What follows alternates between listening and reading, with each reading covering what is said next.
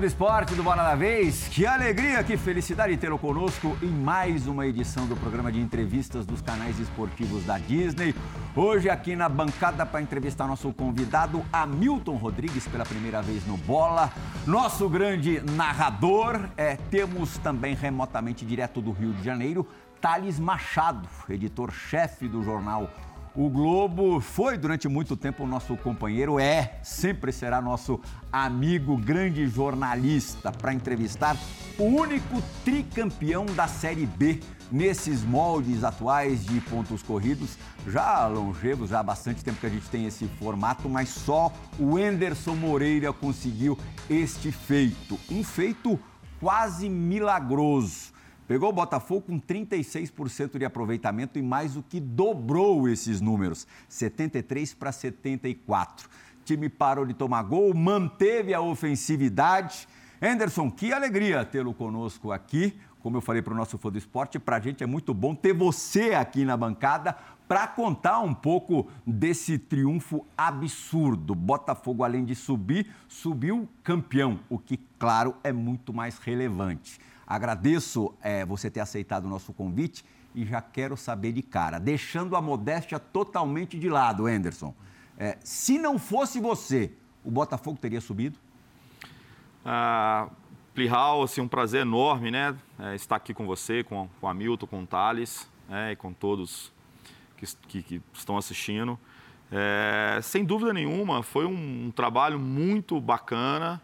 É, e eu não sei te responder isso.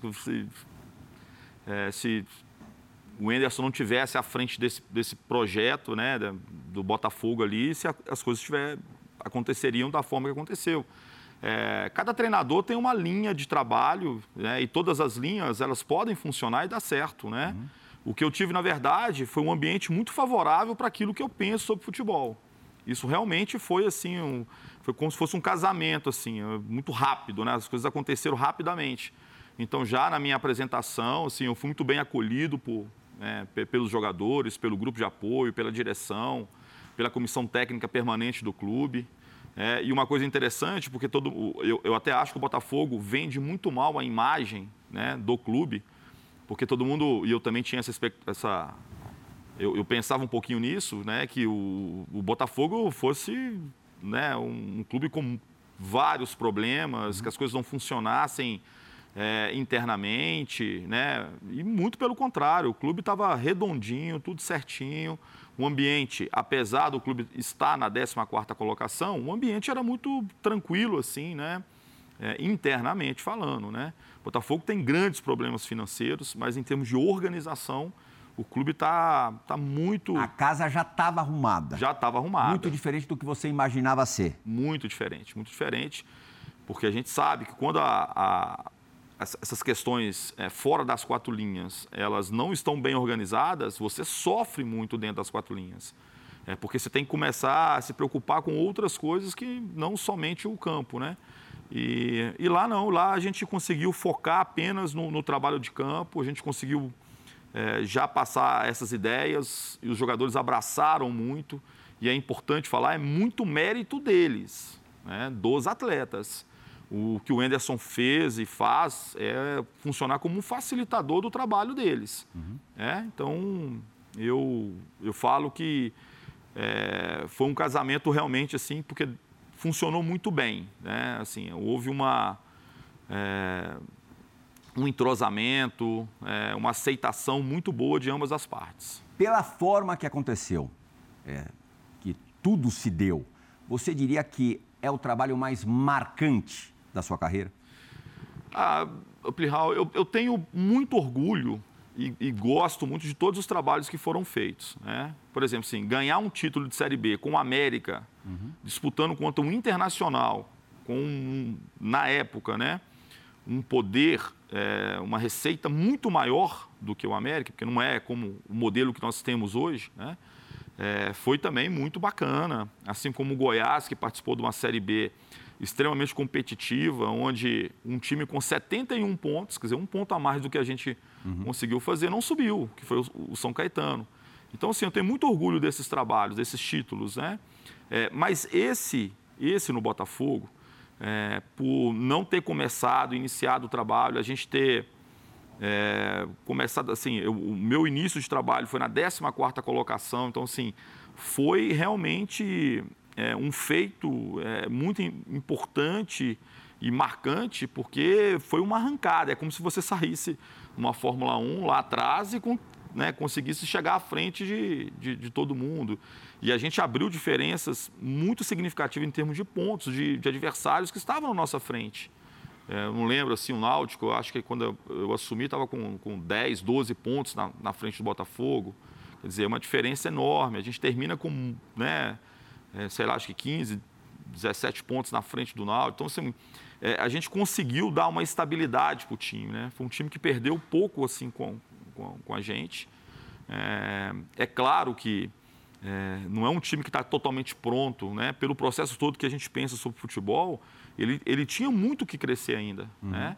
Mas ele deu sinais assim, de, de, de, maturidade, de estabilidade, um time que, que sabia o que fazer dentro de campo, um time organizado. Então, foi, foi muito bacana. Foi, foi um, enredo, um, um enredo muito é, bonito, assim, né? Uhum. Você sair da onde saiu e conseguir chegar até o título. Hamilton Rodrigues, que é apaixonado por esportes a motor, compararia o que o Botafogo fez ao Hamilton, agora recentemente em Interlagos, né? largando lá de trás, é, desde a classificação numa mini corrida até propriamente a corrida. Botafogo foi igualzinho, Hamilton. Eu acho, o Plihal e Anderson e Thales, acho que a comparação é, é fantástica, até porque o Hamilton teve N problemas num Sim. GP só, né? E o Botafogo é esse retrato, né? O time tem N problemas, o clube tem N problemas, e, e você fala que chega e, e encontra um ambiente que você não esperava em termos de organização, em termos de estrutura, e eu vou além disso como é trabalhar um elenco que não foi você que montou? Porque a gente sempre prega aqui, nós da, da imprensa, deixa eu usar esse termo comum aqui,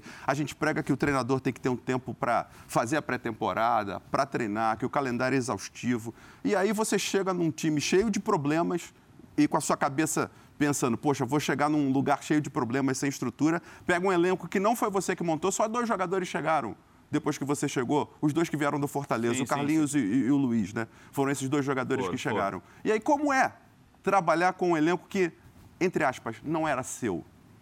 Ah, assim, é claro que eu, eu sempre, assim, nos trabalhos anteriores, eu tive uma participação muito, é, muito forte na montagem dos elencos, né? Porque eu, eu peguei desde o início, então eu estava acompanhando.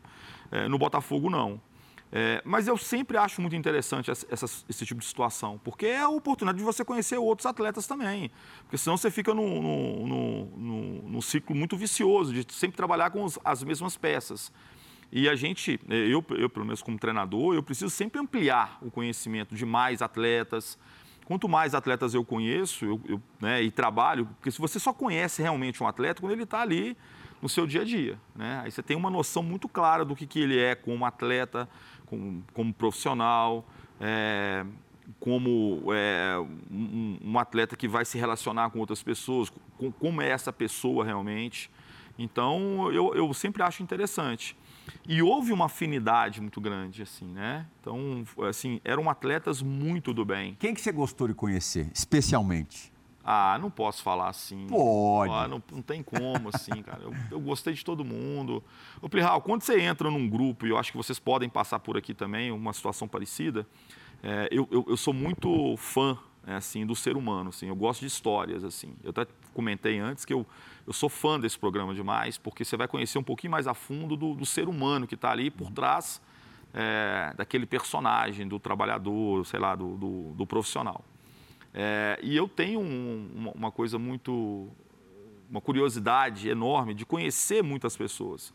Então, para mim foi muito importante assim. E, e, quando você chega num ambiente em que você fala muito bem, olha, o futebol, eu vou cometer injustiças, porque vocês trabalham muito e eu não vou conseguir colocar todo mundo para jogar. Mas que, que você percebe que tem respeito, que né, quem está ali, mesmo com poucas oportunidades, está dentro do processo, está tá torcendo, está tá, tá confiando que a coisa vai funcionar, que, os, que, o, que o nível do, do, treinamento é sempre ótimo, assim, que você não tem problema de relacionamento, né? todo mundo converge para o mesmo objetivo, que há respeito acima de tudo. Poxa, é, a gente fica muito feliz. Assim, é muito prazeroso você ir trabalhar num lugar assim. Sabe que relação que se percebia mesmo à distância, uma reciprocidade é, imensa? Atua com o Carly. É, o Carly era o que se esperava dele, um líder positivo, por isso que voltou, já havia sido dessa forma na, na passagem anterior. Mas, por outro lado, você também o colocou em campo de um jeito que ele não ficasse exposto.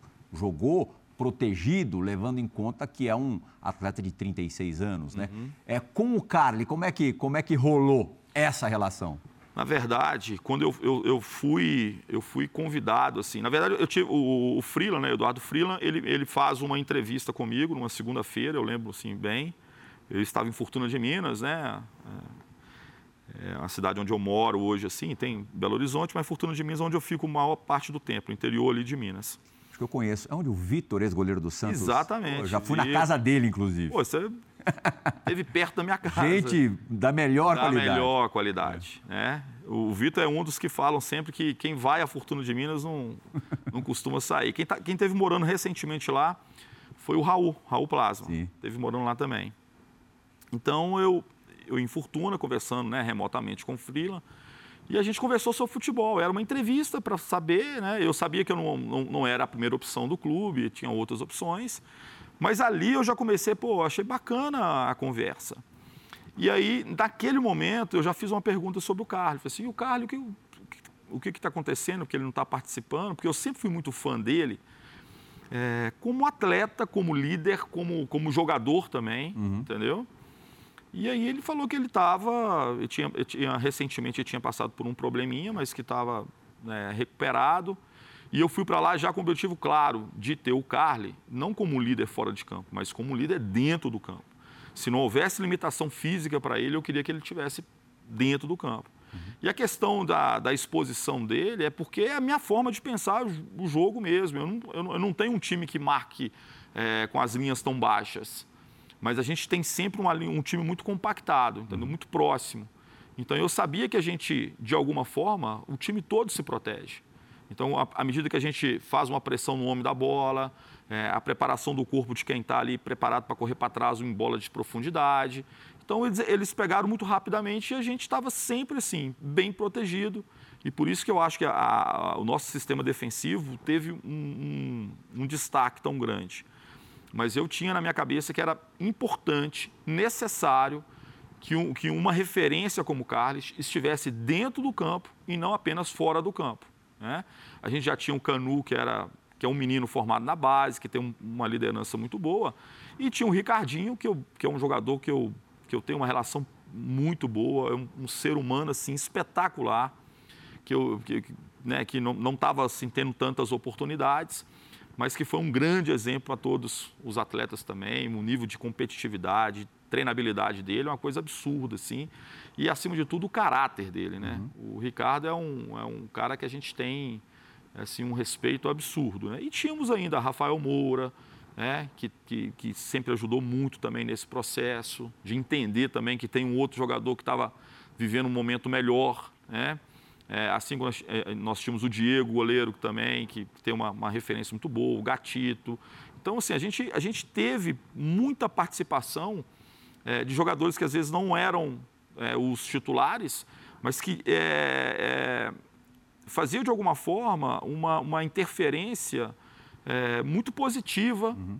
para quem estava jogando. E isso foi fundamental. É, o setor, o, o setor defensivo ainda com você sofre no Campeonato Brasileiro da Série B 0,4 por jogo, é, gol por jogo. Quer dizer, precisava de dois jogos para sofrer um gol, né? É, até, até mais do dois que isso. Dois jogos e um pouquinho. Dois jogos e um pouquinho, quer dizer, é muito relevante, muito expressivo. Thales Machado, é, mais uma vez agradeço você ter aceitado o nosso convite para ser um dos entrevistadores do Anderson Moreira, técnico do Botafogo. Vai lá, Thales.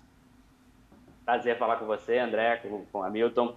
Um prazer falar com, com o Anderson. Também um prazer de voltar aqui a essa casa, a ESPN, né, que é onde eu me formei para o jornalismo, então fico muito feliz por tudo, né? É, é, é muito legal.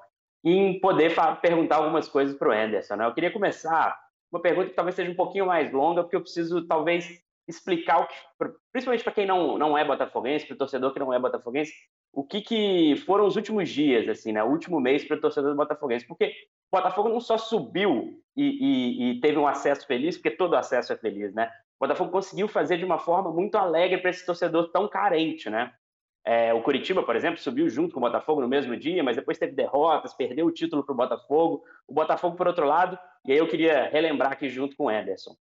Pega o Vasco, é, que é um time rival do Botafogo, em que o torcedor do Botafogo escutou ali durante toda a temporada que o Vasco tinha um elenco melhor, que o Vasco estava mais bem preparado, que o Vasco era candidato a, a, a subir, enquanto o Botafogo era candidato a cair, é, até para a Série C, o que alguns, alguns diziam, 4 a 0 no Vasco, dentro de São Januário.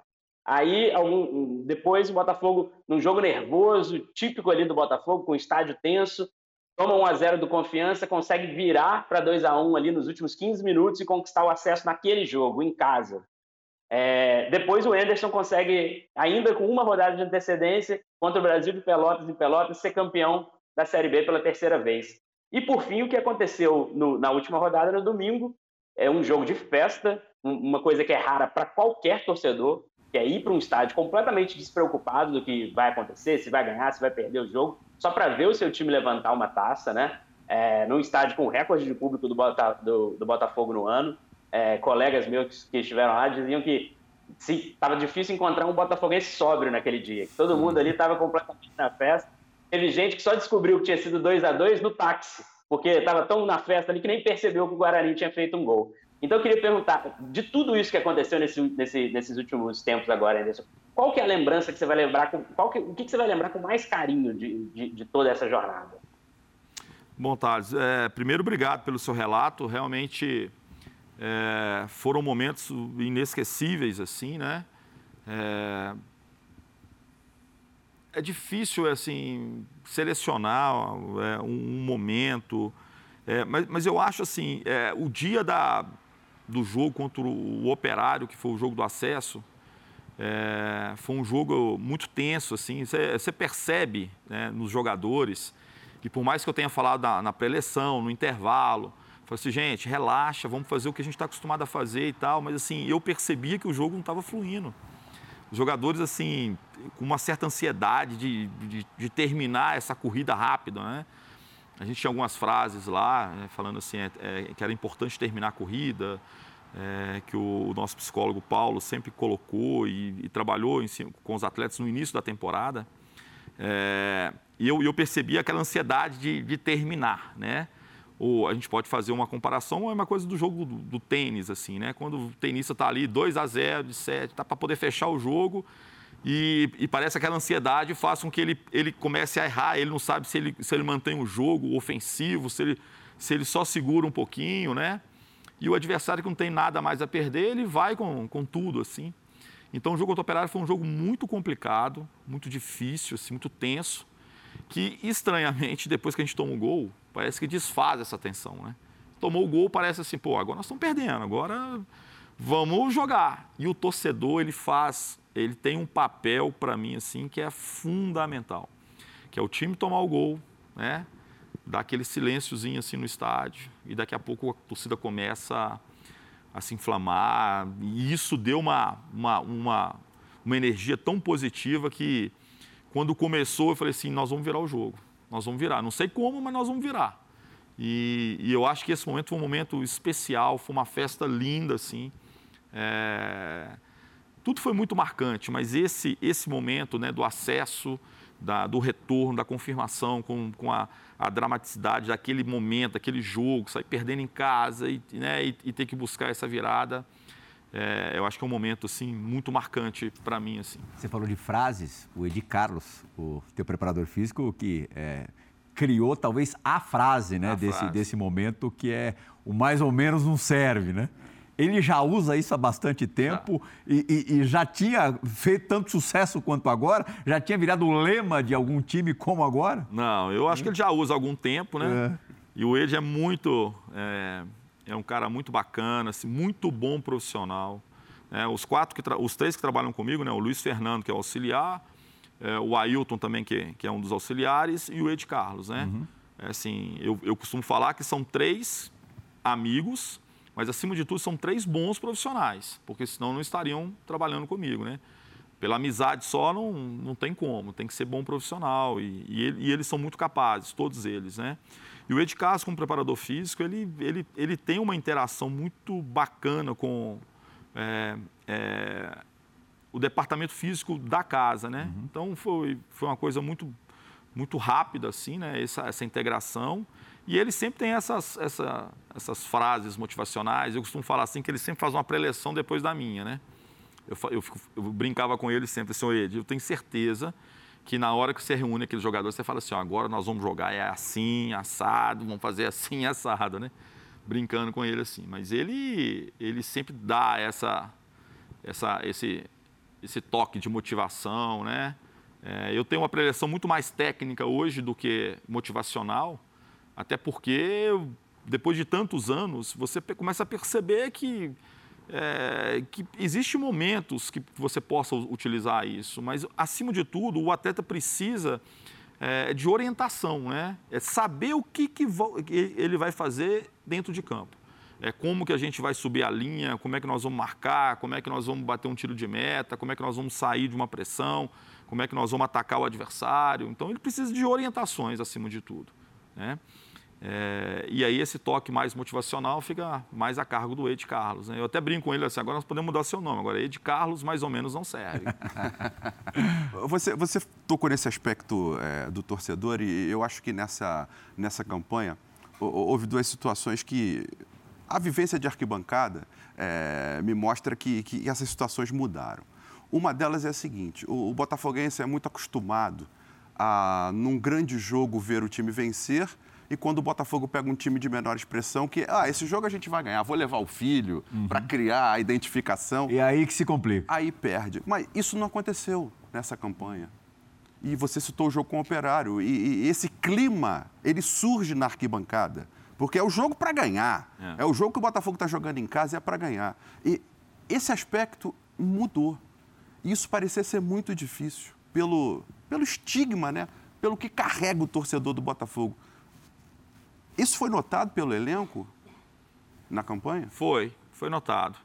Eu acho que o, o tratamento que a gente tem é, durante o período de um jogo para o outro, assim, a, a preparação para essa, essas partidas, elas, elas, elas foram muito bem organizadas, assim, em termos do que a gente precisa se concentrar. E aí são coisas interessantes. É, eu sempre falei com eles, é, que, que a linha do sucesso é uma linha muito tênue, né? Então, quando você é, acha que é muito bom e cria-se uma certa soberba, imagina você está é, atravessando um, um, desfiladeiro, né? Com uma uhum. corda, numa corda, num elástico, sei lá. Então, você está ali caminhando, que é a trilha do sucesso.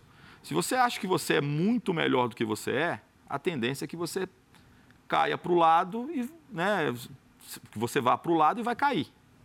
Se você não acredita também, não cria essa questão da, né, da confiança, você também cai para o outro lado e, e, e, acaba ali né, o, o, processo. Então, assim, é importante a gente tratar é, com, muita, é, com muito foco, muita, muito respeito, sempre o próximo jogo. É, eu, eu, tinha uma frase com eles que era sempre assim, limpa o HD. Então, 48 horas após o jogo, a gente faz uma reunião técnica. A gente expõe o que foi bom e o que, que não foi tão bom assim, o que a gente precisa melhorar. E a partir daquele momento, a gente limpa o HD. Ah, ganhamos do Vasco de 4 a 0, foi muito bacana, todo mundo entusiasmado. Você chega no outro dia, todo mundo ainda falando. Vai para a reunião, termina o assunto e ninguém fala mais nada sobre isso. O nosso foco já é o próximo jogo. A gente, a gente, a gente dá uma limpada em Você tudo. Você faz assim. 48 horas e não 24 horas depois, porque um dia depois, é, seja qual for o resultado, a coisa ainda está muito em cima do último jogo, né? Está muito em cima e o jogador está acostumado. Tá, tá, eu, eu, costumo nem falar com eles 24 horas depois. Hum. Eles vão lá para o trabalho que eles têm que fazer de recuperação, entendeu? A gente só cumprimenta, porque também é, é o tempo todo falando, o tempo todo cobrando, dá um descanso, deixa as coisas Deixa o lado emocional sair um pouquinho, entendeu? Uhum. Vamos, vamos ficar com o lado racional, que é o que a gente precisa para a gente poder avaliar.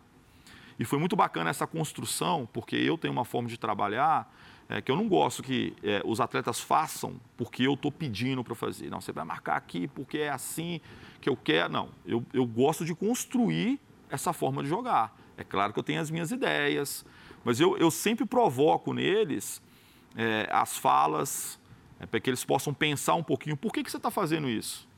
Eu estou falando para você assim, ah, eu estou dando um gatilho para você. Ah, é, quando o adversário der um, um, um passe para trás, a gente pode subir nossa linha defensiva. Agora, por quê? Pensa um pouquinho, por que, que a gente pode subir nesse momento? Aí eles ficam pensando, aí começam a falar.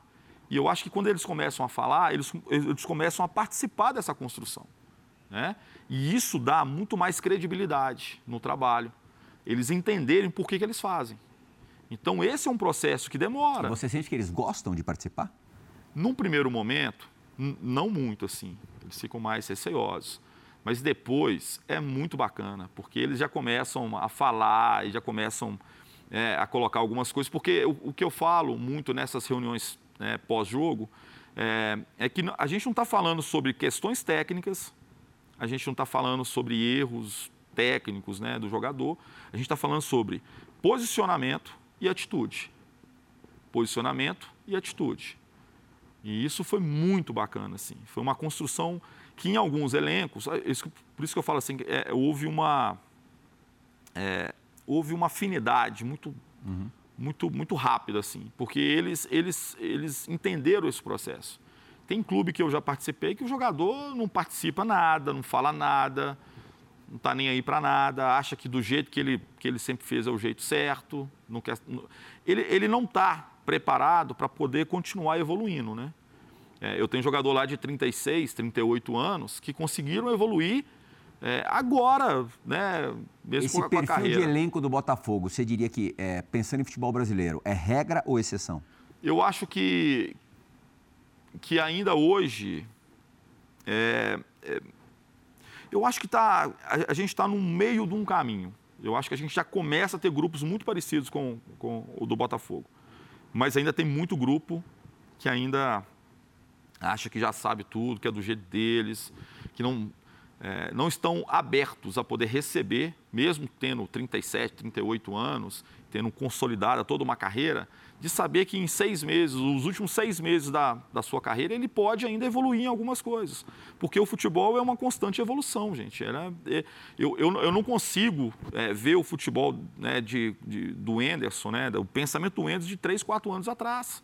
Porque tanta coisa se modificou, né? Tanta, tanta coisa foi acontecendo que a gente precisa estar atento àquilo que está realmente é, mostrando um, caminho diferente, sem ser somente um modismo, né? Mas é, é as coisas acontecerem de uma forma que estão te levando para uma forma de jogar que é a forma que a gente gosta mais. Antes de chamar o Thales para outra pergunta dele, você falou em modismo. Qual é o modismo hoje em dia que mais te incomoda? Quando você escuta alguém falar a respeito, você fala, putz, isso é uma cascata sem tamanho.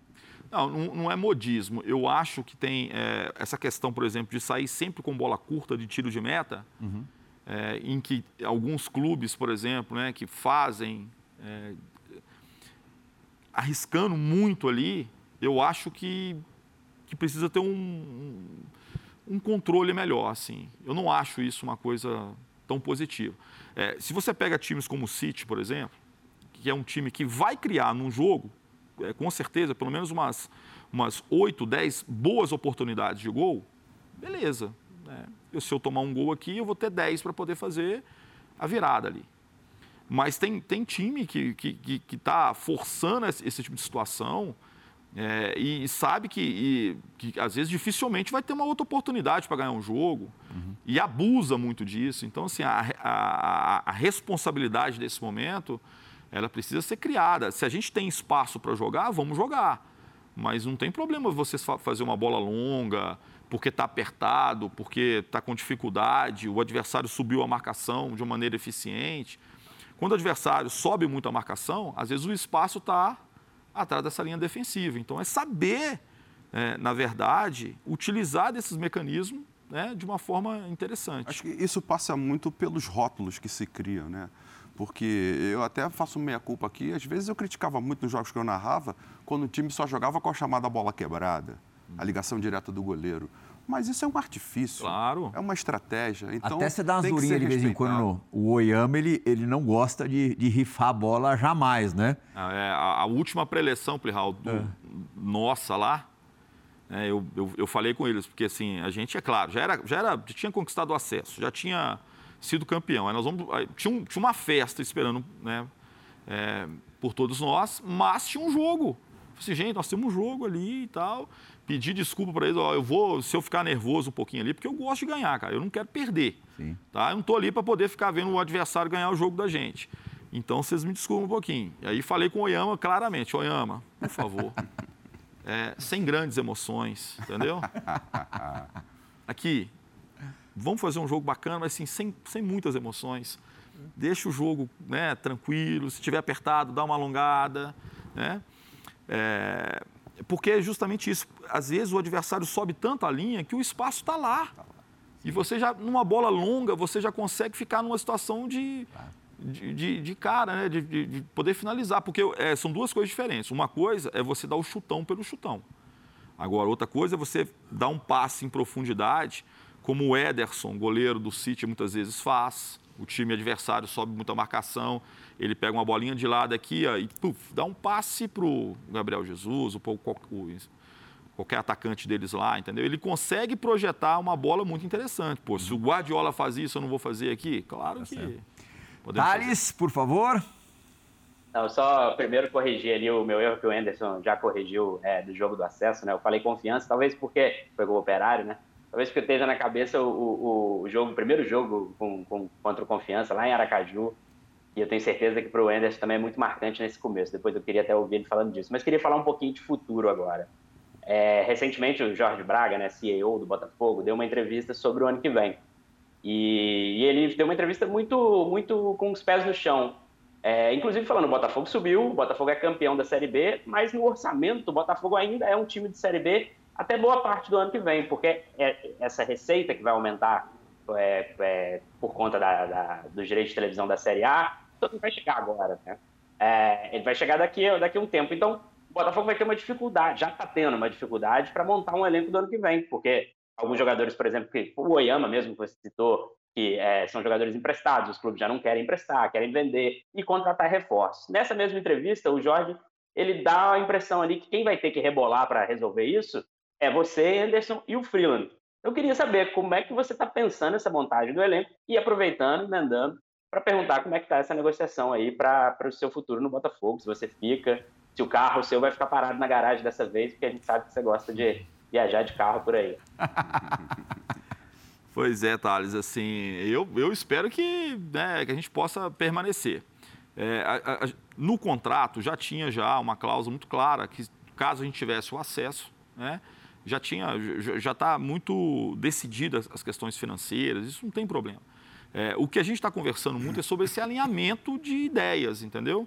Como o Jorge falou, a gente talvez só tenha esse recurso é, só mais para o segundo semestre. Só que nós temos um primeiro semestre. Sim. né? E se eu aqui ficar, ah, a gente vai, depois a gente vai fazer isso, depois a gente vai fazer aquilo, provavelmente não vai ser o Enderson que vai iniciar o brasileiro. Né? Por quê? A gente tem pressão também, o- a gente é é refém dos próprios resultados. É, o torcedor agora quer o quê? Ele quer um time competitivo no campeonato estadual. Ele quer um time que possa fazer jus àquilo que ele, que ele conquistou na, é, na, na temporada.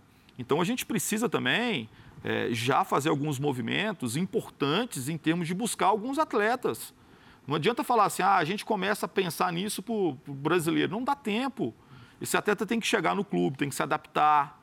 Né? Eu concordo que talvez a gente precisa fazer um, um- um- um ajuste fino antes de iniciar o brasileiro. A gente, a gente, eu acho que a gente pode pensar dessa forma. Mas montar o time somente para o brasileiro, eu acho, eu já participei de vários, eh, várias formações de equipe e acho que isso é uma furada. Esse recurso só chega em junho, né? Ele- eles só chegam em junho, mas nós temos que ver o que que a gente pode fazer de forma antecipada. Nós precisamos criar alguma alternativa para que essa coisa possa, ser fun- possa funcionar antes. E é isso talvez um, um- um grande entrave, assim, né? O, o que a gente precisa acertar. Eu não quero aqui simplesmente é, é, ficar com um time que talvez que a gente saiba que, que não é o time que precisa ser montado agora, porque a gente precisa, a gente já tem uma base muito boa. A gente não sabe nem se consegue manter essa base, né? Porque o Botafogo, com a dificuldade financeira que tem, ele não consegue fazer contratos longos, nem consegue comprar jogador. Então, assim, é um desafio já manter grande parte dessa base. E a gente ainda precisa trazer atletas que possam qualificar cada vez mais esse elenco. Então, assim, é, eu acho, é, eu, eu, respeito muito a, a, a fala do, do Jorge, é, porque ele é o lado racional, né? mas na área técnica, a gente sabe que o futebol precisa estar forte. O Botafogo é um time de futebol. Ele precisa estar muito ligado nisso para poder ter uma boa representatividade dentro das quatro linhas, porque isso faz com que o torcedor possa se associar mais a esses programas né, é, de sócio. A gente sabe que a arquibancada, né, o estádio começa a ficar mais cheio, com, com uma representatividade boa dentro das quatro linhas. Então, assim, o desafio nosso é a gente entrar num denominador comum. É claro que eu entendo que talvez a gente não tenha recursos para fazer os grandes investimentos, mas nós precisamos montar um time já, né? um time forte, porque a, a, cobrança ela vai ser muito maior do que foi até agora. Anderson falando já como técnico do Botafogo em 2022, embora isso ainda não esteja 100% sacramentado. Ele é o lado racional e você é o lado realista, né? É. É, as, duas, as duas palavras podem, parecem ter o mesmo sentido, mas no futebol é. não. E eu me lembro que em 2014 eu tive com, com o Anderson em Porto Alegre, no Rio Grande do Sul, enquanto ele treinava o Grêmio, numa fase super boa primeira fase de Libertadores redondaça, mas fora do ar. Me lembro direitinho de você falando. Eu sei, tenho plena consciência que a minha vida aqui não vai ser das mais longas. Eu até tomei um susto, porque você já, a tua percepção, claro, aguçada, muito tempo de futebol, já sentia que qualquer tropeço, e esse tropeço fatalmente viria, é, sobraria para você, como de fato acabou, acabou sobrando. Uhum. Você não, não virou 2014 como, como treinador do Grêmio. Isso. A gente tem a primeira pergunta gravada no programa, que será a última do primeiro bloco, de um grande botafoguense. É, eu sempre falo que as melhores perguntas para técnicos de futebol, jogadores de futebol, partem sempre dos torcedores desse time que tem um olhar crítico, sim, mas é aquele cara que está vendo tudo, todos os toques na bola, todos os, todas as partidas, o que tem de bom e o que tem de ruim. Pedro Certezas participando do Bola da Vez de hoje. Anderson Moreira, prazer. Meu nome é Pedro Certezas. Acho que pelo fundo aqui dá para saber que eu sou um pouco fanático pelo Botafogo. É, primeiramente, obrigado por fazer o Botafogo voltar de onde nunca deveria ter saído e por me deixar rouco de tanto gritar e comemorar. É, e, cara, no melhor estilo jornalista, fazer aquela pergunta que, na verdade, é aquela famosa duas em uma. Que é o seguinte: é, primeiramente, eu queria saber, cara, como é que você lidou com o fato da torcida já te criticar no anúncio? Porque você não era a primeira opção, a primeira opção era o Lisca, é, a gente sabe disso. E aí, quando você é anunciado, tem muita torcida que vai cair em cima de você. Não que eu faça parte dessa pessoa, óbvio que não, desde o início, não falei um ai. Mas a torcida. Você chega com uma desconfiança da torcida e você dá a volta por cima. E já emendando a segunda pergunta, qual foi essa virada? Qual foi o momento da volta por cima que você entende? Porque você chega a ter um jogo contra confiança ali, que a gente joga aos trancos e barrancos, mas qual foi o momento que você falou? Esse time aí vai subir. Qual foi um momento? Foi um jogo? Foi uma reunião de equipe? Foi alguma chegada de alguém? O que aconteceu para você ter essa virada, esse entendimento? Obrigado de novo. Um abraço a todo mundo aqui do programa. Tamo junto e vida! Fogo! Voltamos! Tudo bem, Pedro? Prazer falar com você. Muito obrigado aí pelas palavras. É... Vamos lá, por partes. Né? É...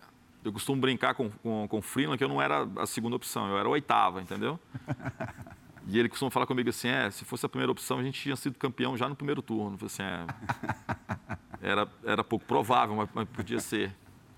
É, assim, eu, eu, eu, não tenho muita relação, é, eu, eu, não sou um, uma pessoa muito ligado hoje, assim, é, mesmo nos momentos bons, nos momentos ruins, a, aquela, é, as notícias de dia a dia, assim, né, a percentual de de, de, rejeição, de aprovação, porque eu sei que essas coisas elas, elas caminham muito com, com aquilo que está acontecendo na realidade ou no momento. É claro que o torcedor do Botafogo gostaria que tivesse aqui no, no Botafogo, às vezes o Guardiola, né? um treinador que todo mundo admira e tal. Mas também tem as limitações, né? as limitações financeiras e tudo. Então, assim, eu não, eu não dei muita bola para isso, não. Né? Eu sempre chego tentando fazer o meu trabalho e sei que dentro de campo, se as coisas acontecerem, isso tudo pode ser, ser, ser revertido. Né? Você é... sabe que existe sempre o melhor técnico de todos os tempos da última semana, né? É, isso mesmo, com certeza. É... Então, assim, eu, eu trabalhei isso com naturalidade. Eu, chega, claro, tem gente que gosta, tem gente que não gosta. Né? Não sei se o Pedro era daqueles que não gostava, ele falou, eu fiquei meio assim, não, eu acho que ele é... ele estava na corneta. Anderson Moreira, nunca critiquei, né? Não, nunca falei nada, eu já vi essa conversa, viu, Pedro? Mas é, eu quero fazer o trabalho, cara, assim, eu, eu gosto daquilo que eu faço, tenho um, um prazer enorme, então eu foco no trabalho, né, olhando naquilo que eu posso fazer e tento, aos poucos, é, mudar um pouquinho essa ideia, né? E ainda bem que a coisa funcionou muito bem assim no Botafogo. Em relação ao momento mesmo, assim, dessa virada, assim, que falei assim, poxa, agora vai. É, foi o jogo contra o Curitiba. É, a gente foi jogar fora de casa contra o líder do campeonato e nós tivemos uma atuação muito, muito boa, assim, atuação de um time que está preparado para subir. Então, assim, a gente foi lá, jogou com autoridade, não foi um time reativo que só fica ali buscando né, uma situação de contra-ataque. É, marcamos em cima quando era para marcar, é, baixou um pouquinho quando tinha que baixar, controlou o jogo, entendeu? Assim, foi um jogo que a gente fez, foi muito bem, sem dar muitas chances, sem oferecer muitas chances para a equipe do Curitiba. Nesse dia, eu tive assim, eu falei isso no vestiário com eles, falei assim, olha, hoje vocês deram uma demonstração que nós vamos subir. Se vocês mantiverem isso, nós vamos subir. É? E teve uma reunião também com os atletas, só eu, Freeland e os atletas, que foi um momento que a gente é, deu uma, um recado muito claro para eles, assim, de que a gente não podia cair nessas armadilhas de, de poder já achar que estava tudo muito bom, é, que, que, as coisas estavam funcionando muito bem e que a gente já podia. Em que momento foi? Ah, eu não lembro bem ao, em que semana que foi isso, assim. Mas teve um momento que houve uma certa empolgação, uma sequência de bons e resultados. o efeito dessa reunião foi positivo? Muito positivo. É, antes da gente ir para o break, só dois obstáculos, dois episódios mais duros. Um logo na tua estreia, vitória, mas expulsão uhum. por desacato ao, ao quarto árbitro. Uhum. Você depois até é, é, pronunciou-se é, dizendo-se arrependido tal. É, e a volta, o jogo da volta da torcida no, no Engenhão, é, no Newton Santos contra o Havaí, quando a torcida, antes dos 10 minutos, já começou a pegar no pé, você deu uma dura na torcida, dali rolou um atrito também. Queria que você falasse rapidamente sobre esses dois episódios. É difícil falar rapidamente sobre dois episódios marcantes, né? Mas vamos lá. É, sobre a expulsão, é claro que eu, não é estreia que um treinador é, gostaria de ter, é, mas eu, eu, assim, eu falei com o quarto árbitro antes do jogo, porque o, jogo estava assim, tá todo mundo entrando de uma forma meio que, que forte demais. E o árbitro deixando o jogo rolar. E a gente que já tem, já está no futebol há muitos anos sabe que aquilo ali, para poder ter uma lesão grave, é um estralo, né? Assim, é um, um segundo. E eu falei com o quarto árbitro para poder, pô, fala com o seu, com, com o árbitro, cara, ajuda ele para poder coibir um pouquinho esses lances. E ele falou comigo assim: ah, a gente está sem comunicação, poxa, eu, eu acho uma falta de respeito é, um cara, um, um, trio, um quarteto profissional de arbitragem não ir com, com rádio de, de comunicação, cara, que aquilo ele ajuda demais, é importantíssimo. E eu, eu achei, eu, eu não vejo isso numa Série A. Eu nunca vi um cara trabalhar sem um rádio de comunicação, com, seja lá com quem for. É, você vê aí que o pessoal para, troca a, a bateria, a pilha. Então eu achei assim um, um, um desrespeito por tudo aquilo que um clube investe. Uhum. Né? para poder estar tá ali fazendo o jogo. E aí acabou que no final eu cobrei dele mais uma vez e aí deu aquela coisa toda e falaram que eu desrespeitei o voleibol, né? Porque eu falei que vai apitar vôlei. Na verdade eu falei que vai apitar vôlei porque vôlei não tem contato. Uhum. Como vai apitar tênis, vai arbitrar é, é, badminton, entendeu? Porque não tem contato. Você se arrependeu do por isso que você vai morrer aí? O quê? Você chegou a dizer isso para ele? Por isso que você vai ficar aí a vida inteira, alguma coisa do gênero? Eu falei isso porque é, é, muito em função é, da, daquilo que ele não faz para ser melhor. Eu filmava os meus jogos, eu comprei minha câmera sem poder, eu comprei meu tripé, eu comprei o editor de, de filmagem para poder fazer. E o lance da torcida? O lance da torcida, a gente vinha de oito jogos seguidos em casa, com oito vitórias. Aí a torcida volta. Ótimo, Pô, bacana, maravilhoso tal. Dez minutos de jogo, a gente empatando com o Havaí, quatro, cinco torcedores já xingando os jogadores, né? vaiando os jogadores, não era o Enderson. E isso me incomodou.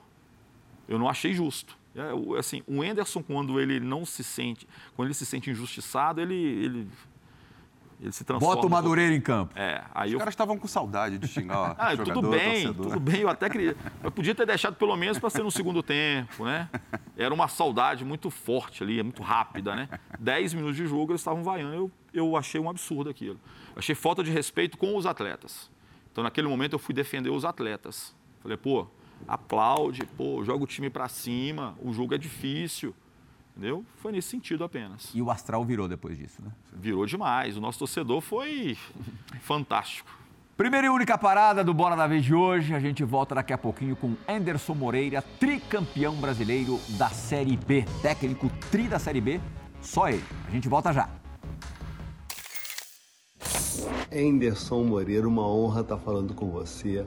Eu primeiro lugar, quero agradecer o seu empenho, o seu esforço para que a gente chegasse aqui nesse lugar, né?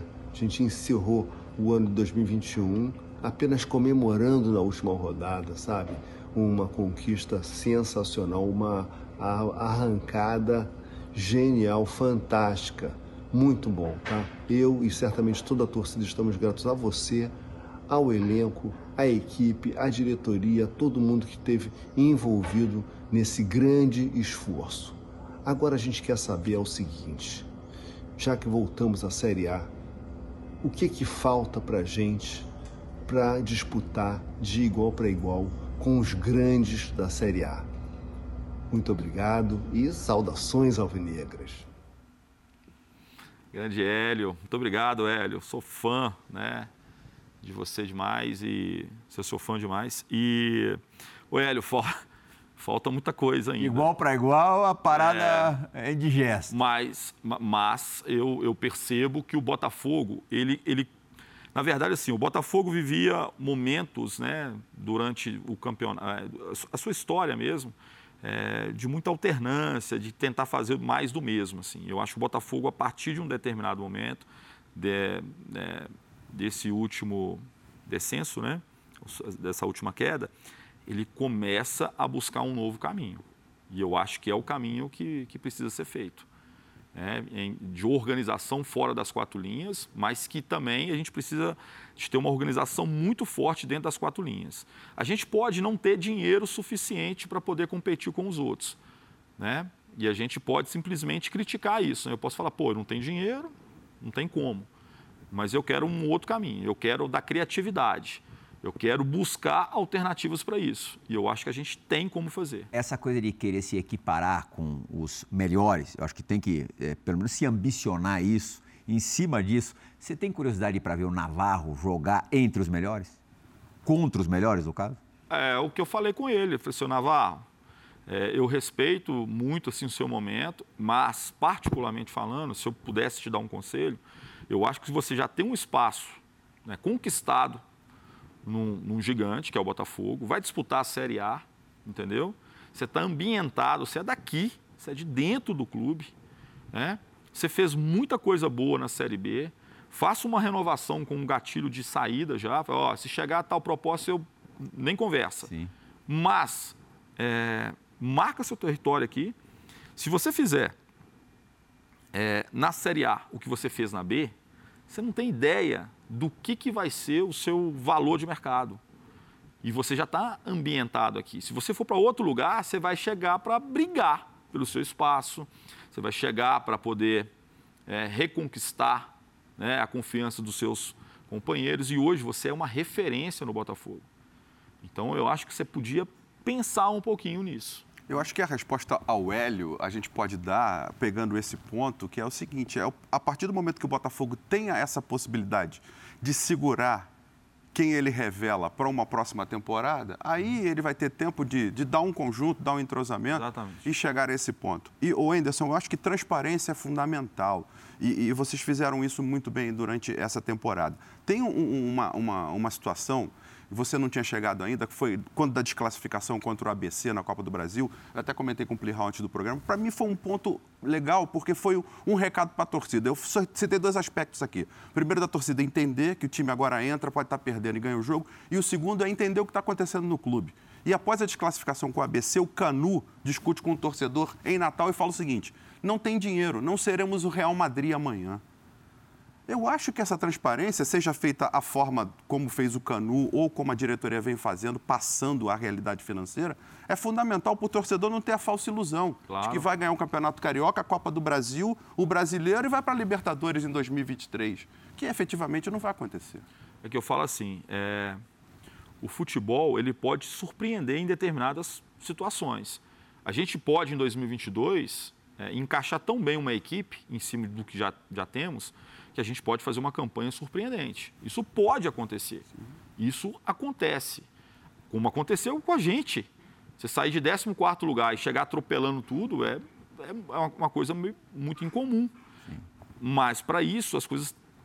Assim, precisa acontecer uma convergência de muita coisa Tudo positiva. tem que conspirar muito a favor. Conspirar muito e não é toda hora que acontece. E não é toda hora que acontece. É. E uma das coisas é, com essa limitação toda financeira, a gente ainda garantir que o nosso dia a dia possa ser tranquilo, com os salários sendo pagos. Isso, isso traz uma, uma, uma estabilidade emocional para todo mundo, para todos. Então a gente precisa trabalhar muito nesse sentido. E como eu falei, é, inteligência, inteligência de mercado que é o que o, que o Freeland trabalha muito, assim, o departamento nosso de, de análise de desempenho, de análise de mercado, é, é, a gente pensar no melhor que a gente pode ter com o menor gasto. Tacada é tem que ser certeira. Certeira, a gente pode errar muito pouco. Thales? Anderson, saindo um pouquinho de Botafogo, falando sobre essa temporada, que na verdade é, é assim como as perguntas que igual o Pedro Certeza, meu amigo Pedro Certeza, falou perguntinha 1 em 2, né? A temporada foi 1 em 2 ela, ela, a gente está falando praticamente fazendo a mesma coisa desde 2020 por conta da pandemia. Foi uma coisa muito complicada para você também antes do Botafogo foi complicado e você passou por umas coisas pessoais muito muito importantes, né? Na própria pandemia, você perdeu sua sogra e estava é, é, em campo logo depois. Você mesmo teve um, aí nada a ver com pandemia, mas teve um problema de saúde no coração enquanto estava é, esperando uma proposta depois do Fortaleza, se eu não me engano. E, e, uma entrevista muito, muito legal que você deu para o Aidan, pra, que a gente publicou no, no, Globo no começo desse ano, você falava que você faz um trabalho muito solitário, né? Você não, não leva a sua família para onde você vai, até por entender que essas trocas de, de emprego na vida do treinador são muito comuns e a, e, e a permanência em lugares é, costuma ser muito breve. Eu, eu queria que você falasse sobre isso, assim, sobre essa solidão, sobre como você enfrentou tudo isso, infarto, é, é perder parentes importantes. E como é nesse momento que a gente está sobrevivendo a essa pandemia, né, saindo, abrindo um pouco mais, como é para você também junto terminar numa, numa temporada tão feliz? Bem, Thales, é, é, foi realmente assim um ano muito complicado, começou muito difícil, não só para o Anderson, né? Um ano para todos. De alguma forma, alguém teve uma, um parente próximo, um amigo que, que foi levado né, né por, essa, por esse vírus. Então, é, foi um momento. É, a minha sogra não era simplesmente uma sogra, né? Eu conheço minha sogra desde quando eu tinha oito anos. Então, era quase que uma segunda mãe também, uma relação né, é, muito próxima, assim. É, a gente morava em frente, né? A gente era. Eu era os, os melhores. Eu, eu, eu, os, os meus cunhados hoje eram os meus melhores amigos. Então, a gente tem uma relação de muita proximidade, assim, toda a família. Então foi muito complicado. Eu estava em Fortaleza. É, eu não, não pude dar o apoio né, que eu gostaria de, de, dar. Eu tive que abrir mão disso porque eu estava trabalhando. Isso foi muito ruim, né? não só para minha esposa, mas para todos que estão ali em, em volta. É, logo em seguida eu tive Covid também, aliás, antes um pouquinho. É, tinha feito um check-up 25 dias antes de sofrer o um infarto. E eu, tava, eu fui fazer uma pedalada, né, do nada né, aconteceu. é, eu estava em Fortuna de Minas, estava pedalando por uma, uma, um, um, lugarejo que fica a 11 quilômetros. E chegando lá, eu, eu passei mal, estava com a minha esposa até pedalando. Eu passei mal, então assim, era, era um processo de sair de um lugar é, é, de 11 quilômetros até a, a Fortuna de Você Minas. Você achou que fosse morrer, Anderson? Assim, acho que não dava nem tempo de pensar, né, Plihal? Eu, eu primeiro achei que, que era uma queda de pressão, depois começou uma, uma dor mais localizada e uma dor muito forte. Nesse momento eu achei que não ia aguentar, porque era a dor era, era insuportável, assim, né? E, e eu, eu, assim, é claro que eu não tenho uma noção, mas a, meu filho, minha esposa fala que eu urrava de dor e o pessoal escutava de longe, assim, mas é, eu, eu, eu senti que naquele momento ali era uma questão de, de minutos, né? Aí consegui um atendimento no, no posto de saúde é, de Fortuna de Minas. Depois eu fui transferido para Sete Lagoas e Sete Lagoas para Belo Horizonte, quando eu já fiz o, o cateterismo no dia seguinte, assim. Então foi muito perto, assim. Né? Então foi um ano que agora termina de uma maneira maravilhosa, mas foi um ano que, que, que trouxe traumas para o Anderson como pessoa. E terminou virando música. É o meludo Marcelo Adnedo, genial Marcelo Adnedo. A gente ia até colocar com o Marcelo cantando, mas a gente não tem tempo, o programa está estourado já. A gente tem uns jogadores que a gente pode colocar ali como, como, como sobe som ali final.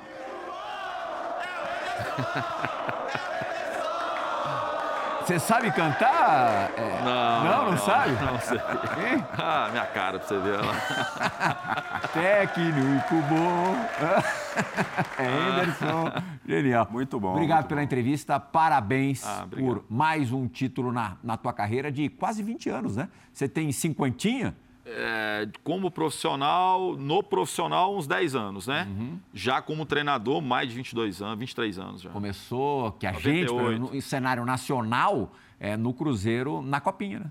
Na Copinha em 2007, né? É. 2007. Derrotando o São Paulo? São Paulo na São final. São Paulo no Pacaembu. Pacaembu. Trabalhei nesse jogo. É. Obrigado, parabéns. Muito obrigado, é, Plihal. É, obrigado a todos assim, pra, por essa oportunidade de falar um pouquinho assim, sobre o meu trabalho, sobre o trabalho do Botafogo. É, e tomara que 2022 possa nos, é, nos reservar um ano muito melhor, né? Assim, em todos os aspectos, não só na questão pessoal, mas profissional também. É, será melhor. Obrigado, Hamilton. Valeuzaço também, Thales Machado, e agradeço ao nosso fã do esporte pela companhia nessa última hora. A gente volta na semana que vem. Tchau, gente.